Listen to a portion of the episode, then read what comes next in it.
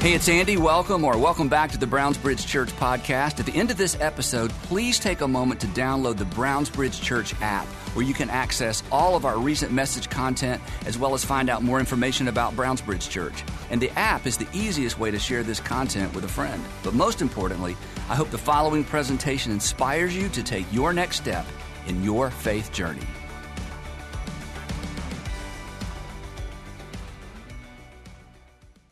About I don't know, 25 so years ago, um, Sandra and I were young parents, had two kids at the time. And um, you know, when you're a parent and, and you got babies, you, you, don't know what you're doing. You know you don't know what you're doing. You pretend you know what you're doing. You figure it out. By the time you figure it out, you know they're in middle school. Then you got to figure that out, and you, it's impossible to figure that out. But anyway, so uh, we're at home. We lived in Dunwoody at the time, and we hear this terrible hacking kind of cough from upstairs. So we run upstairs to figure out which baby monitor it is. And Garrett, our youngest at the time, was uh, 18, about 18 months old, and he had this horrible cough. Just this, just kept going. So we pick him up, walk around, do all the normal stuff. And it's getting worse, and we can tell it's like he's coughing so much he's having a hard time breathing. He's trying to sort of gasp between, so we start panicking and Anyway, we call 911, which is what you're supposed to do. And so I'm holding him, we're waiting. And then, and I, I know there's a reason for this, so you don't need to explain it to me, but it is kind of odd the first time this happens. You call 911 for a medical emergency, and a giant fire truck pulls up. It's like, oh no, there's no fire. That's not what we need. But anyway, that's what they do. I get it. So anyway, eventually, um, you know, the, the, EMTs get there. They come in. I'm holding them, and, and Sandra lets them in, and they've got all the stuff. And there's a, a woman, one, a woman and a man, and you know, they got all their gear, and she comes over to take Garrett, and um, I, you know, I immediately kind of pull back because, and you know where this is going. I mean, I got to know before I just hand you my child, or are you a Republican or are you a Democrat? I know. I mean, you're not just going to hand your child, your baby, to some person if you don't know how they voted, right? No. I didn't, you know what? I didn't care about their politics. I cared about their competency because this was an emergency. And when there's an emergency, you don't care about that stuff, right? So, as we launch this season of Be Rich, it appears to me, it seems to me, and to many of us, that our whole nation is like having an emergency, like having a breakdown. Everything's politicized, everything's so divided, you know, climate, COVID, the vaccine. Is it two doses, three doses, no doses? Who knows this, right? In fact, your family is divided over this mask, no mask, CRT, goes on and on and on. Churches are divided. I hear from pastors all the time. We've struggled in terms of unity, even among, and here in the city of Atlanta with our churches, because everybody's got an opinion about everything, including me. I'm not pointing fingers. Sandra's told me that. You know, she said, I told you this. She says every once in a while, you don't have to have an opinion about everything. I'm like, doesn't everybody? She's like, no, not everybody has to have an opinion. Anyway, um, so I was having a conversation a few weeks ago with a, a, woman who's been at our church forever, and she's so frustrated with me.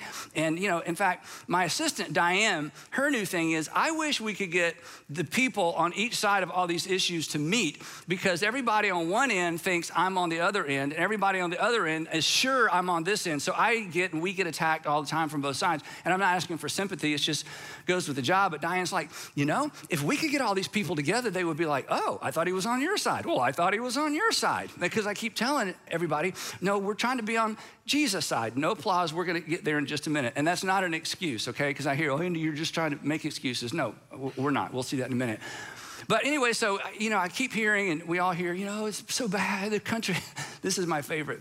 And, I, am not knocking you, okay? And, and you may have information I don't. So, you know, just extend a little grace. It's never been so bad. I'm like, we had a civil war. Does anyone remember the Civil War? 800,000 men primarily died, not to mention all the disease and illness. And anyway, so it, may, it may never have been this bad. I'll, I'll give you credit. You may know something I don't. It's never been this bad.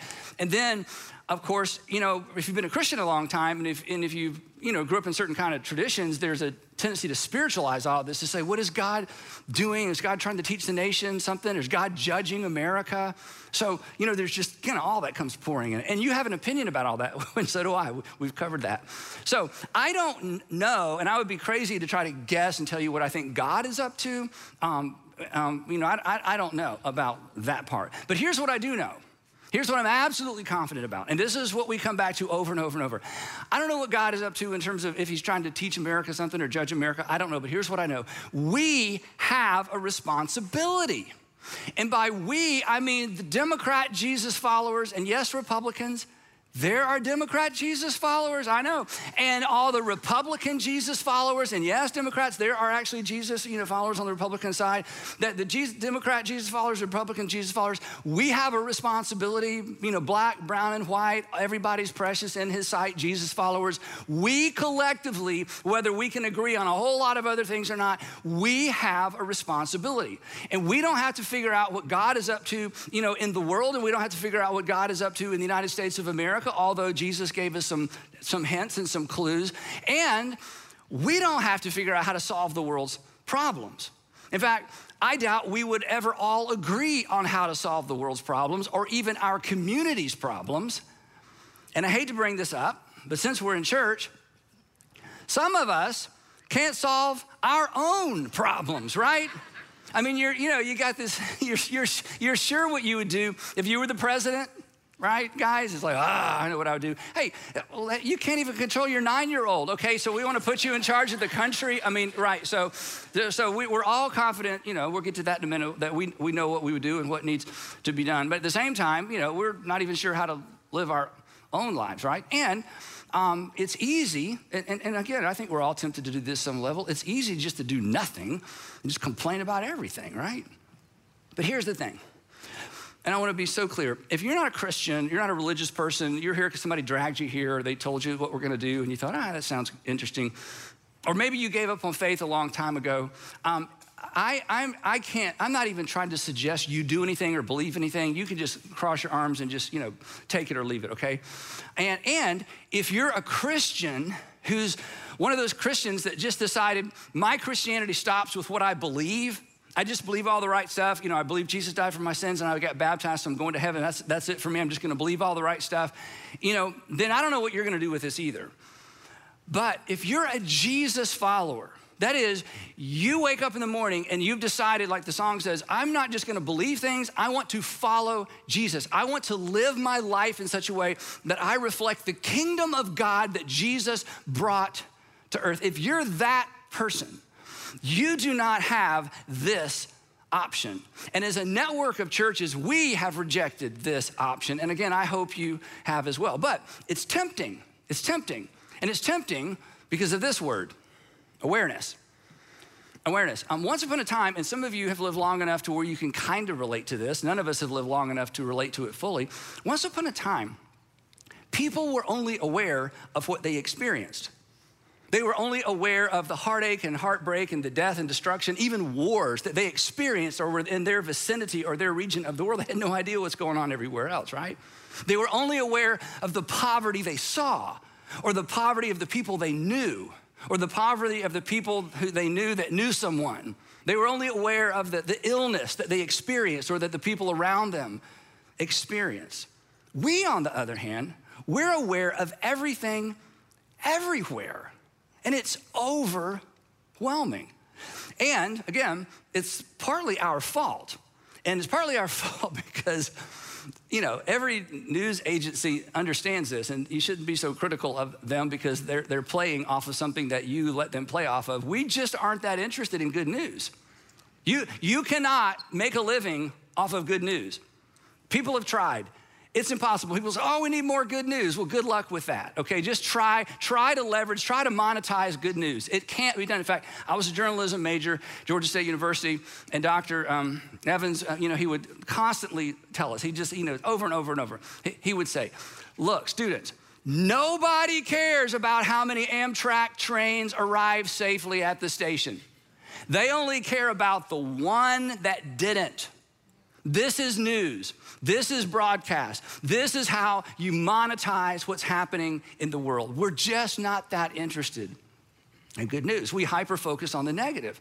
We hyper focus on the exception. We hyper focus on when the other side or the other party kind of gets what's coming to them according to the way we think gets what's coming to them is. And then we share it with all of our friends like, yep, it's bad for them, but I'm kind of happy on the inside and I'm kind of embarrassed that I'm so happy about all the bad things that. So we just, we just hyper focus on the disruptions and on the exceptions and on the negative things that happen because it's, it's just human nature. So what some of you have done and um, I, I, don't blame you for this. In fact, I think every once in a while we should all, you know, have a season of this. Some of you have just tuned it all out.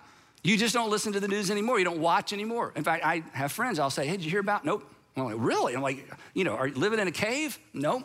I just quit watching the news, quit listening to the news. I'm like, oh, you know, the Doobie Brothers broke up. They're like, well, I, not that long ago. Okay, so anyway, um, now I know how old everybody is here. Anyway, um, so so th- th- that's one option, right? You, you just you just tune it out because unawareness, you know, is bliss. But as a Jesus follower, unawareness is a swing and a miss because I'm not bothered by, I'm not moved by, I'm not inspired to get involved in human suffering that I don't know about. And neither are you.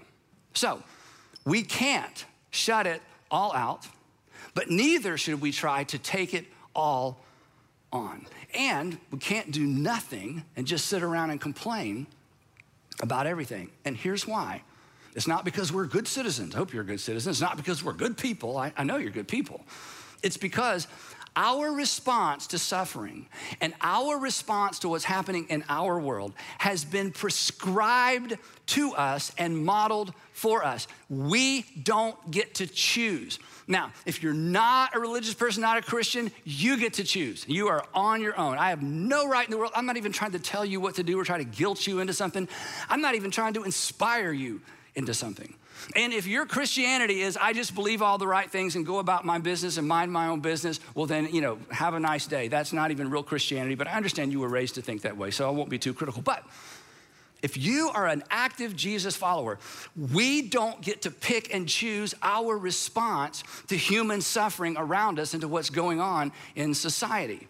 In fact, if you follow Jesus through the Gospels, you bump into, and you may have never noticed this, and it's kind of an odd thing to even point out. When you follow Jesus through the Gospels, you, you bump into this um, strange, um, to, for some people, it's actually a disturbing pattern with Jesus. And here's what I mean Jesus um, would, was constantly meeting the immediate needs of people. People would walk up Jesus, my, my servant is sick. And Jesus is like, hey guys, I'll be with you. I'm going to follow this stranger, um, you know, to his home and heal a servant. Or, um, you know, Jesus, my son keeps falling in the fire. I think there's something wrong with him. Hey guys, I'll be right with you. I'm going to go. Jesus is in a crowd going somewhere really important. Somebody touches him. He stops and looks around. There's a woman, you've heard this story, and she's been sick mostly her whole adult life. She has spent all of her money on doctors. They've helped her not a bit. And she explains this to Jesus, and he just, he heals her. So, so Jesus was constantly um, responding to the immediate needs of people. He, was respond, he would respond to emergencies. He would meet physical needs of people, fed people. But, and here's the odd thing, and maybe the disturbing thing. Maybe this will disturb you so much you'll read the Gospels. Do you know what he didn't do? Jesus did not permanently solve any of society's problems. Not one. In fact, read the Gospels.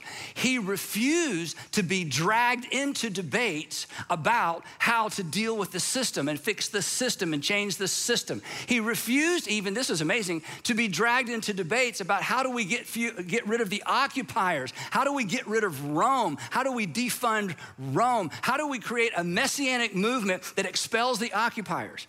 All of the things that were systematic, all of the things that were governmental, all of the things that were built in to kind of solve solve aggressively and humans, humanly speaking, the problems of, of that particular society. He had virtually nothing to say, and he never even, it seems, attempted to address those things, much less change those things. And yet, he was so concerned about the human condition, and he was so concerned about the immediate needs, and he was so willing to jump in and address an emergency. But what he did address and what all of that points to is that Jesus came to address, point out, and underscore the root cause of the human condition. Here's one incident, or here's one expression of that, or one way that he said that.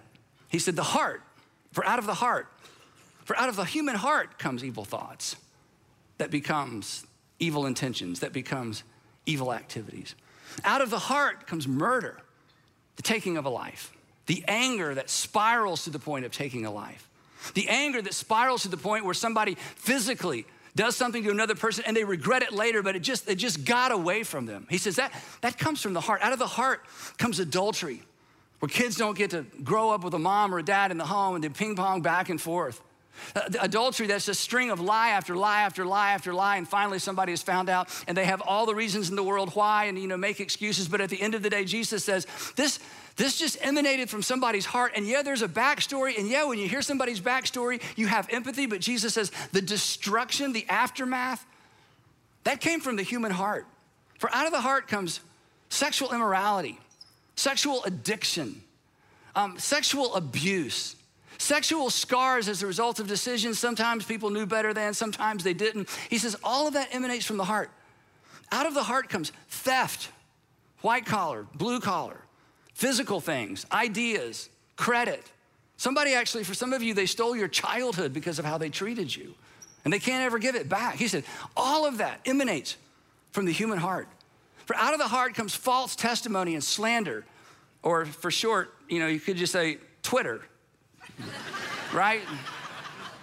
Because Jesus knew, here's the thing Jesus knew, and we know this when we stop and think about it. I mean, you just look at your children, just look in the mirror. We, we, we forget that our problems, society's problems, your problems, my problems, our collective problems, they, they stem from our sinful, selfish, at times self centered, appetite driven condition of our hearts.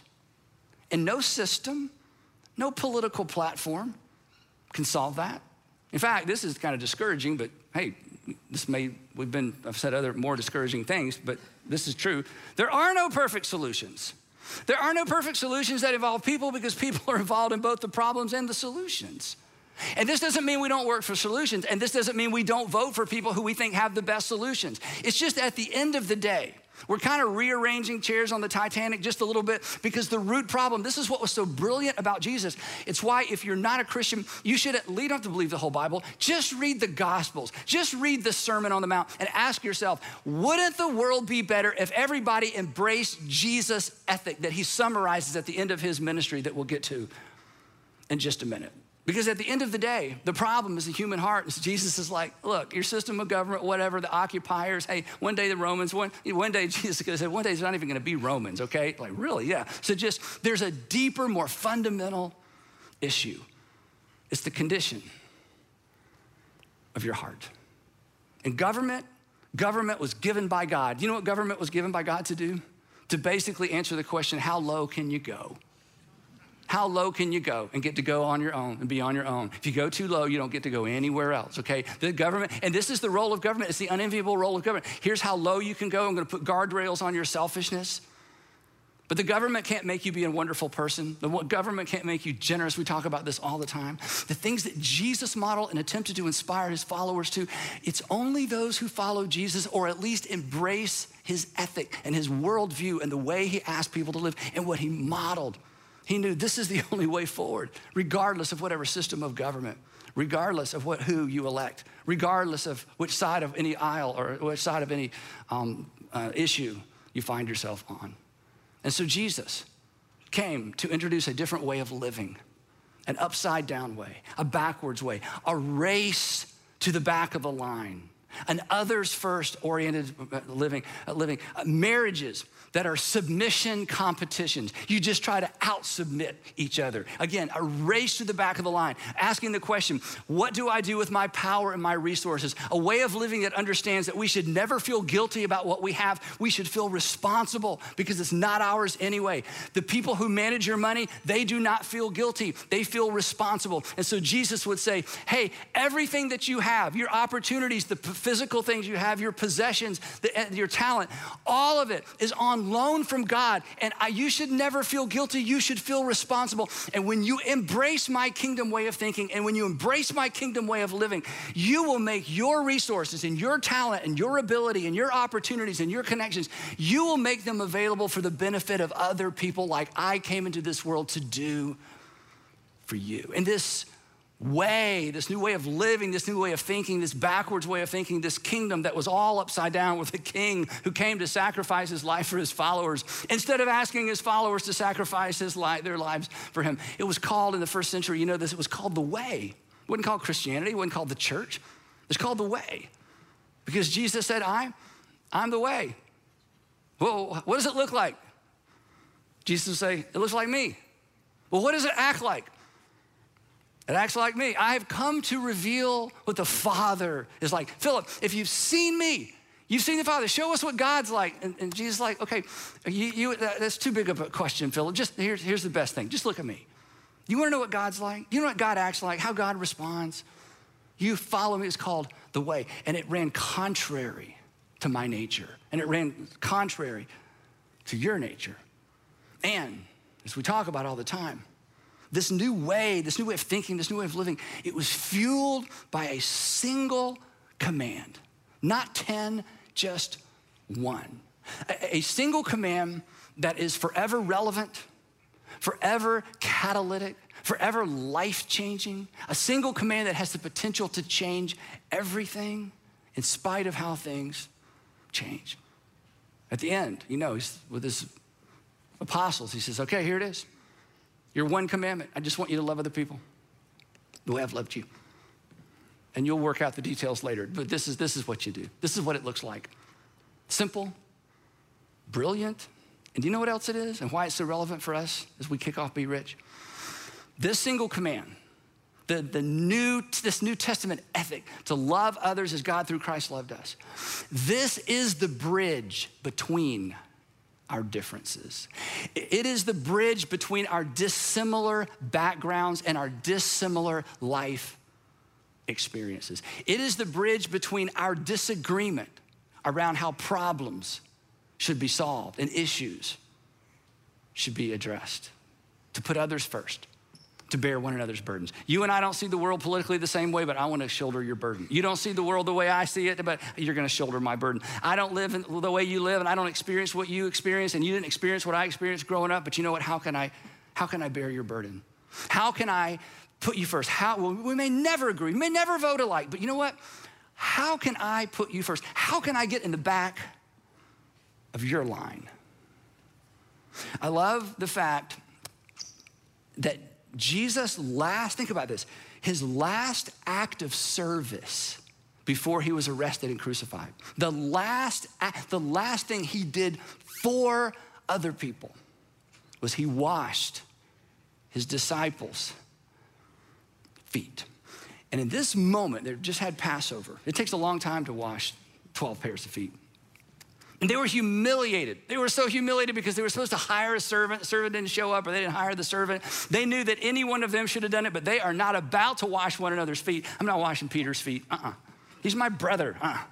I'm not gonna wash Andrew's feet. Simon, no, I'm not gonna wash Simon the zealot. I'm not gonna wash his feet. They're not gonna wash each other's feet. Before they get to this Passover, they're arguing about who's gonna be number two and three in Jesus' kingdom. They still haven't gotten it. And then Jesus, the king, Jesus, who took these same hands and did things that were extraordinary, gets on his hands and knees and he washes their feet. And here's the point of that night, I think. He washed their feet, even though they were about to get dirty again. Maybe within the hour, which was his point. And you can just hear the drip, drip, drip. They're not saying a word till they get to Peter. Peter has to open his mouth. You're not going to wash my feet. Jesus like, Peter, okay, wash my feet.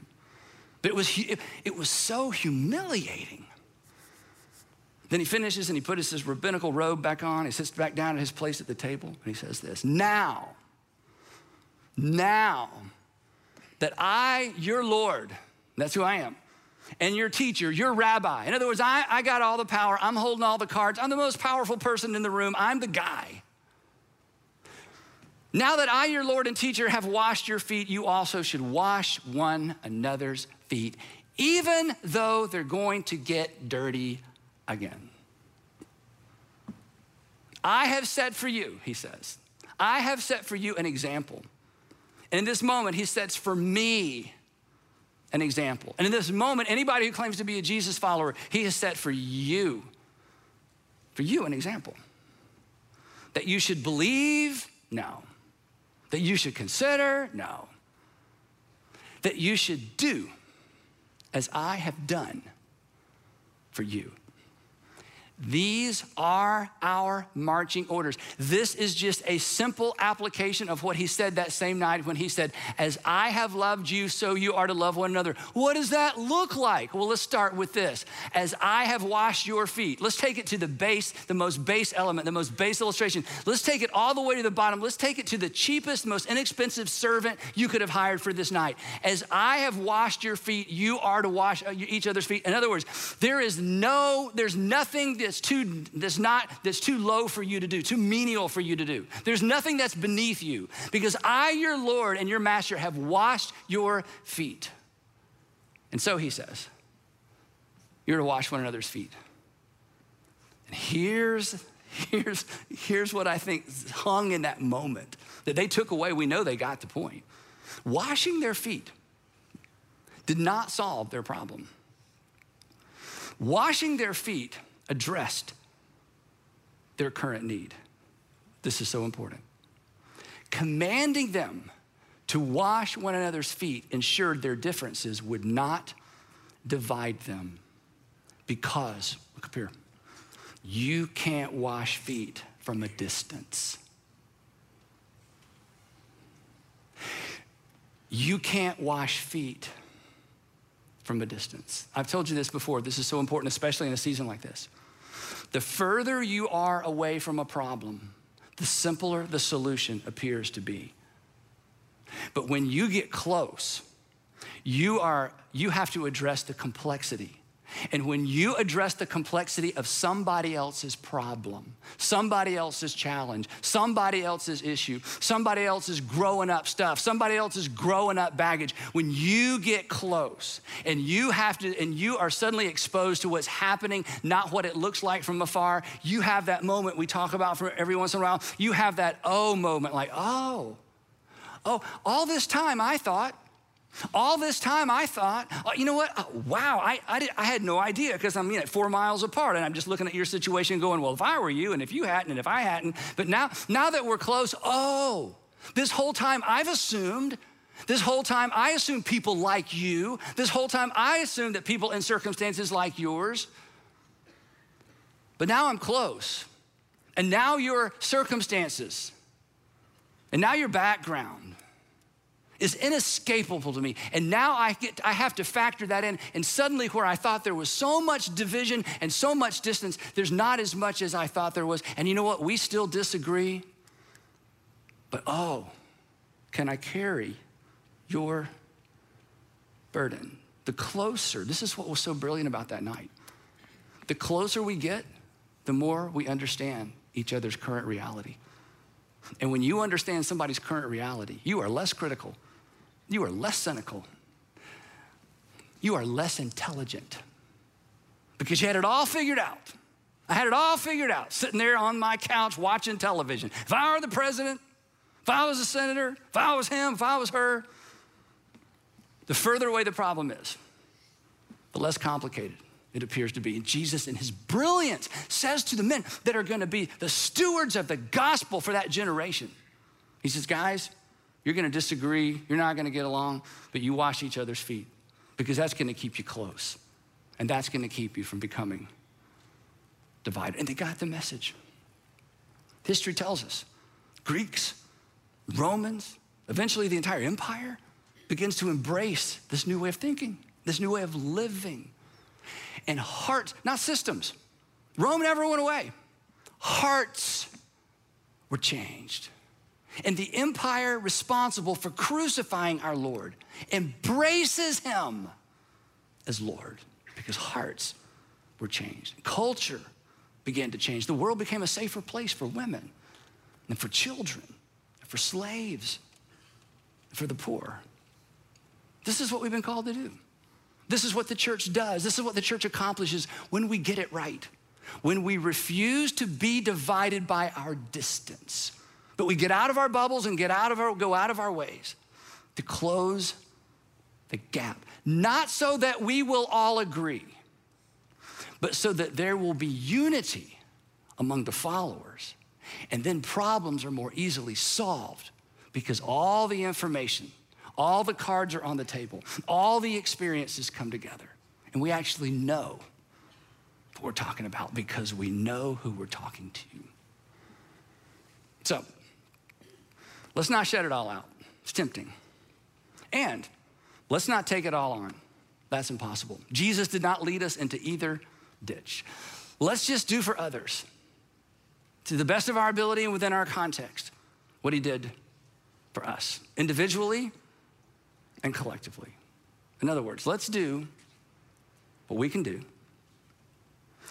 and let's do what we can do now, and let's do what we can do together.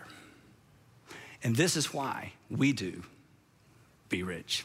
Now, if you're new, every year, here's what we do we come together and combine our resources in this season to do for others what they can't do for themselves. And we're going to do corporately what hopefully you're all doing individually throughout the year anyway. And what that is is simply we're going to give and we're going to serve and we're going to love in Jesus' name. This is our opportunity to collectively say to our communities that everybody matters to God, whether God matters to them or not. And the reason we call it Be Rich is based on something the Apostle Paul wrote to Timothy, a young man that he was bringing along that he knew that may, may someday take his place as an apostle and a missionary to the Roman world. And he wrote to Timothy, he said, Timothy, when you're at these churches with all these Gentile believers, I want you to make sure that you command them, not suggest to them, command those who are rich in this present world to do good, and here's our phrase, and to be rich. Teach the rich people how to be rich. Tell the rich people to be rich in good deeds and to be generous and willing to share. And the truth is, most of us are rich in this present world. You may not feel rich in your present neighborhood. You may not feel rich in your current job, but in light of what's happening all over the world, and we've just gotten a, a close glimpse, an upfront and close glimpse as we've looked at what's happening at the borders, different parts of our country, different parts of the world, we are reminded of how much we have, how blessed we are, how hard you've worked, and you never feel guilty, you just feel responsible. And rich people, blessed people in this present world feel responsible. And Paul says to Timothy, You tell them they are to be rich. They got to be good at being rich. They got to be rich in generosity and in their willingness to share with others. So we should be generous and we should be willing to share. And you are all year long, but this is the season we come together and we do it collectively. And that's what we're about to do. Now, if you're new, um, just to let you know how this works, um, you, we have a network of churches all over the country, and many of them participate in Be Rich during the Be Rich season. In fact, if you're part of one of those network churches or you're in a church that's part of our network um, that's, that's, that's participating this year, your lead pastor is going to come at this time and tell you what your church church has in store for your community. So welcome them to the platform. Okay, back to us. Now, sorry, we have a bunch of churches that are going to do their own thing. So, um, we've been doing this. Uh, this is our 15th year of Be Rich. And for the past 14 years, just a little update on what you've done. And again, if this is your first time at our church or one of the first times, this should be amazing. These are the kinds of folks that you're surrounded by. You have served at our nonprofit partners around the city. You have served, this is hard to believe, over 500,000 hours of community service, not because you're working off, you know, something, because you actually love. Thought I'd throw that in there. It's like, really, opportunity. There, there may be some of that. But anyway, we have served together over 500,000 hours in these organizations, these, these charities all over the city. Um, you have given almost $60 million away, which is amazing. Um, and this year, uh, this year, let's see, we got, I think, 76 churches participating over in 20 states, uh, five countries, which is kind of cool. Which means this year it'd Be Rich, about 77,000 people are going to participate in what we're doing together. So we have the opportunity to make a really big difference. Now, again, if you're new, you need to know this. When we started our organization, we decided not to start food banks and clothes closets and all those wonderful things. We decided to find the charities or the nonprofits in our communities that were already doing it and doing a bang up job and saying to them, how can we help you do what you're already good at? You have the expertise, we've got the resources. Let's partner. We're not going to pilot some new thing that the community doesn't need anyway.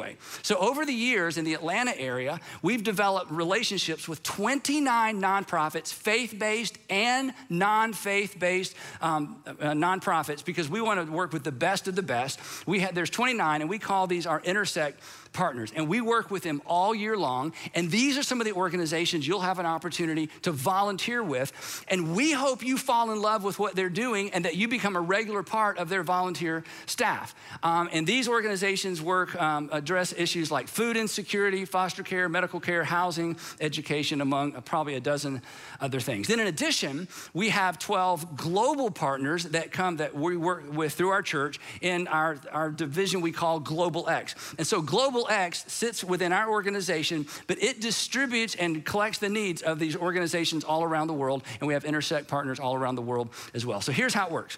Um, over the past few months, our Intersect staff has gone to these fabulous nonprofits. And these nonprofits don't come to us asking for money. We find the best ones and we go to them and we ask them two questions. Number one, what would make a big difference for you? Just tell us, give us your wish list. That's what we say. What's your wish list? And they're like, oh my goodness, nobody ever asked this. And secondly, what would help you make a big difference with the people that you're serving in the community? And then we get all these projects together we look real closely and we vet about, about two and a half, several, actually, we vet about several million dollars worth of projects. Um, but here's the thing, and this is what I love about Be Rich. With Be Rich, we never set a dollar amount in terms of a goal. Our goal is very, very simple. Our goal is a participation goal.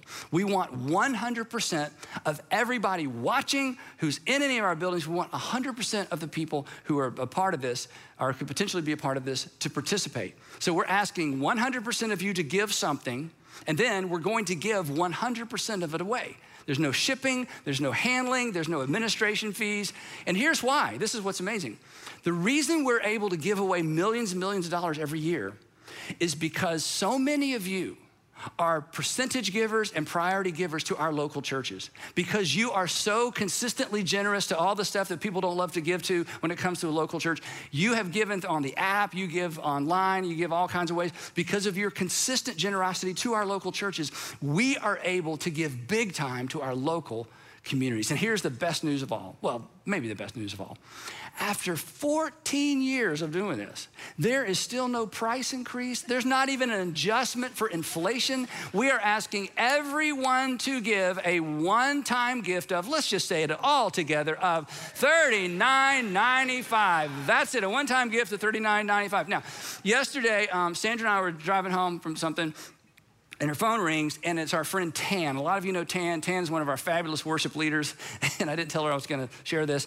And Tan's on the phone. She said, I'm out of town. I'm with my mom this weekend, but I know it's Be Rich. I want to go ahead and do my Be Rich giving. Is it still $39.95? And I was so tempted to say, well, tan for you. And anyway, yes, it's absolutely, it's $39.95. And if everybody watching from wherever you're watching from, and everybody at our Atlanta area churches gives $39.95, then today we will collect about $2.3 million. Wouldn't that be fun? This will cover about 49 really big projects for these. Yeah, that would be great. Yeah. And don't be intimidated by the decimal. It can move either way, either way, either way. Okay. But we went ahead and vetted another $2.5 million worth of projects because every year you go crazy. But I, I've just insisted we're not setting a dollar amount. I want everybody to do a little bit of something so that we can do something amazing um, collective. So these fabulous organizations we work with, here are the kinds of things that they're doing, and then we'll get you out of here. Um, they're providing foster family support, resources for families who have children with cancer. A lot of you have gone on Lighthouse retreats, so we're going to help with Lighthouse. Um, emergency assistance uh, for the homeless, several organizations doing that. Border Station Rescue to rescue girls from trafficking, an organization that we work with for years. We can't even tell you what country it's in. Um, medical care uh, for low income families, several organizations doing that. Several organizations doing job training. And then supplies and staff for underfunded schools. There's several underfunded schools. You would be surprised where they're located, different counties around the, uh, the state of Georgia that we get involved in. Um, sustainability projects. This is one of the coolest things we do. The nonprofits we work with are so great, they're constantly looking for ways to raise their own money by creating industry or a small business within their nonprofit. But if any of you have started a, a, small business, you know it takes capital to start a business. So what we do is we say, hey, you've got a great um, income producing idea. Let us be your angel investor. We will invest, we'll just give you the money to get it started so that you become self supporting or self sustaining or more self sustaining um, in the years to come. Um, also, we love to cover operating costs costs for nonprofits because when people give money to a charity or a nonprofit, they want their money to go directly to the people being served. But we all know it takes money to run an organization. So we love funding operating costs, which means helping them hire additional staff and help them with technology solutions. Technology solutions are expensive, but they are critical, they're vital to success in any organization. So we come in and we kind of do the stuff that's not a whole lot of fun for them to talk about to donors, but we understand that this stuff has to be done. And that's the role you play with some of these fabulous, fabulous organizations. These are all game changers for these organizations, and they are life changers for the people and the families that they serve. Now, circling back around, we'll wrap this up. Jesus, again, was so clear about this. We talked about it a lot last week, last time we were together. So clear about this that devotion to God, that devotion to God is best demonstrated not in our church attendance and not in the prayers that we pray and not even in what we believe about God. He's so clear about this. That de- devotion to God is best demonstrated and authenticated through love for other people. And extravagant generosity our extravagant generosity for others is actually the most appropriate response to God's extravagant generosity to us. I mean, when you sing the songs like we sang today, Jesus paid it all. And you think about if you're a Jesus follower, you're a Christian, and you're just so grateful for what God did for you, those feelings of gratitude need to be translated in service for others. That's what it looks like to express your gratitude to God. You don't hold on to it, you don't just feel it in the moment. You do something for others as God through Christ has done something for you. And I wish we had time to talk about this. this no strings attached generosity, because in the first century, all generosity had strings attached. You did things for people who could do things for you. That was the way it was. But this no strings attached generosity, that Christians kind of began to eke out and began to seep into Greek and Roman culture, it had an incredible effect. In fact, it eventually toppled or embraced or saturated an empire. It has pretty much saturated our world. People all over the world think people should be generous. That is not human nature. That is a leftover, that's a shadow. Those are the footprints of Jesus in the world today. And I'm hoping that as we continue to model this, talk about it, and connecting, connect it to Jesus, that we will have a similar impact in our community. So, once again, Let's show the world that our churches are not just about sermons and songs, that our faith is more than sermons and songs, that our faith is about doing and not simply believing. And we've made it easier than ever. On your way out today, you'll see some green balloons, red balloons. If you see a green balloon, that's cash and checks. If you see a red balloon, we're gonna put this all up on the screen in just a minute, that's credit and debit. Um, or if you get your phone out, we're gonna put QR codes up here on the screen. The QR codes are all over the building. And just a reminder, when you get your phone out, you put, go to the camera app, you put, hold it up to the QR code, but you don't take a what? A picture, yes. We all have pictures of QR codes in our phone going, why doesn't this work? Because that's not how it works. So you get your phone out, you just hold it up to the QR code. It's gonna send you to our Be Rich website and you can give from there. So having said all that, on your mark, Get, oh, yeah, I forgot one thing. So, turned out Garrett, our 18 month old, just had a really bad case of croup. Yeah. Because I know you're sitting here going, well, what happened to your son? You kind of left us hanging, right? He's older and married and doing great. So, anyway, on your mark, get set. Let's be rich in good deeds, generous, and let's be willing to share. And I will see you next time. You're dismissed.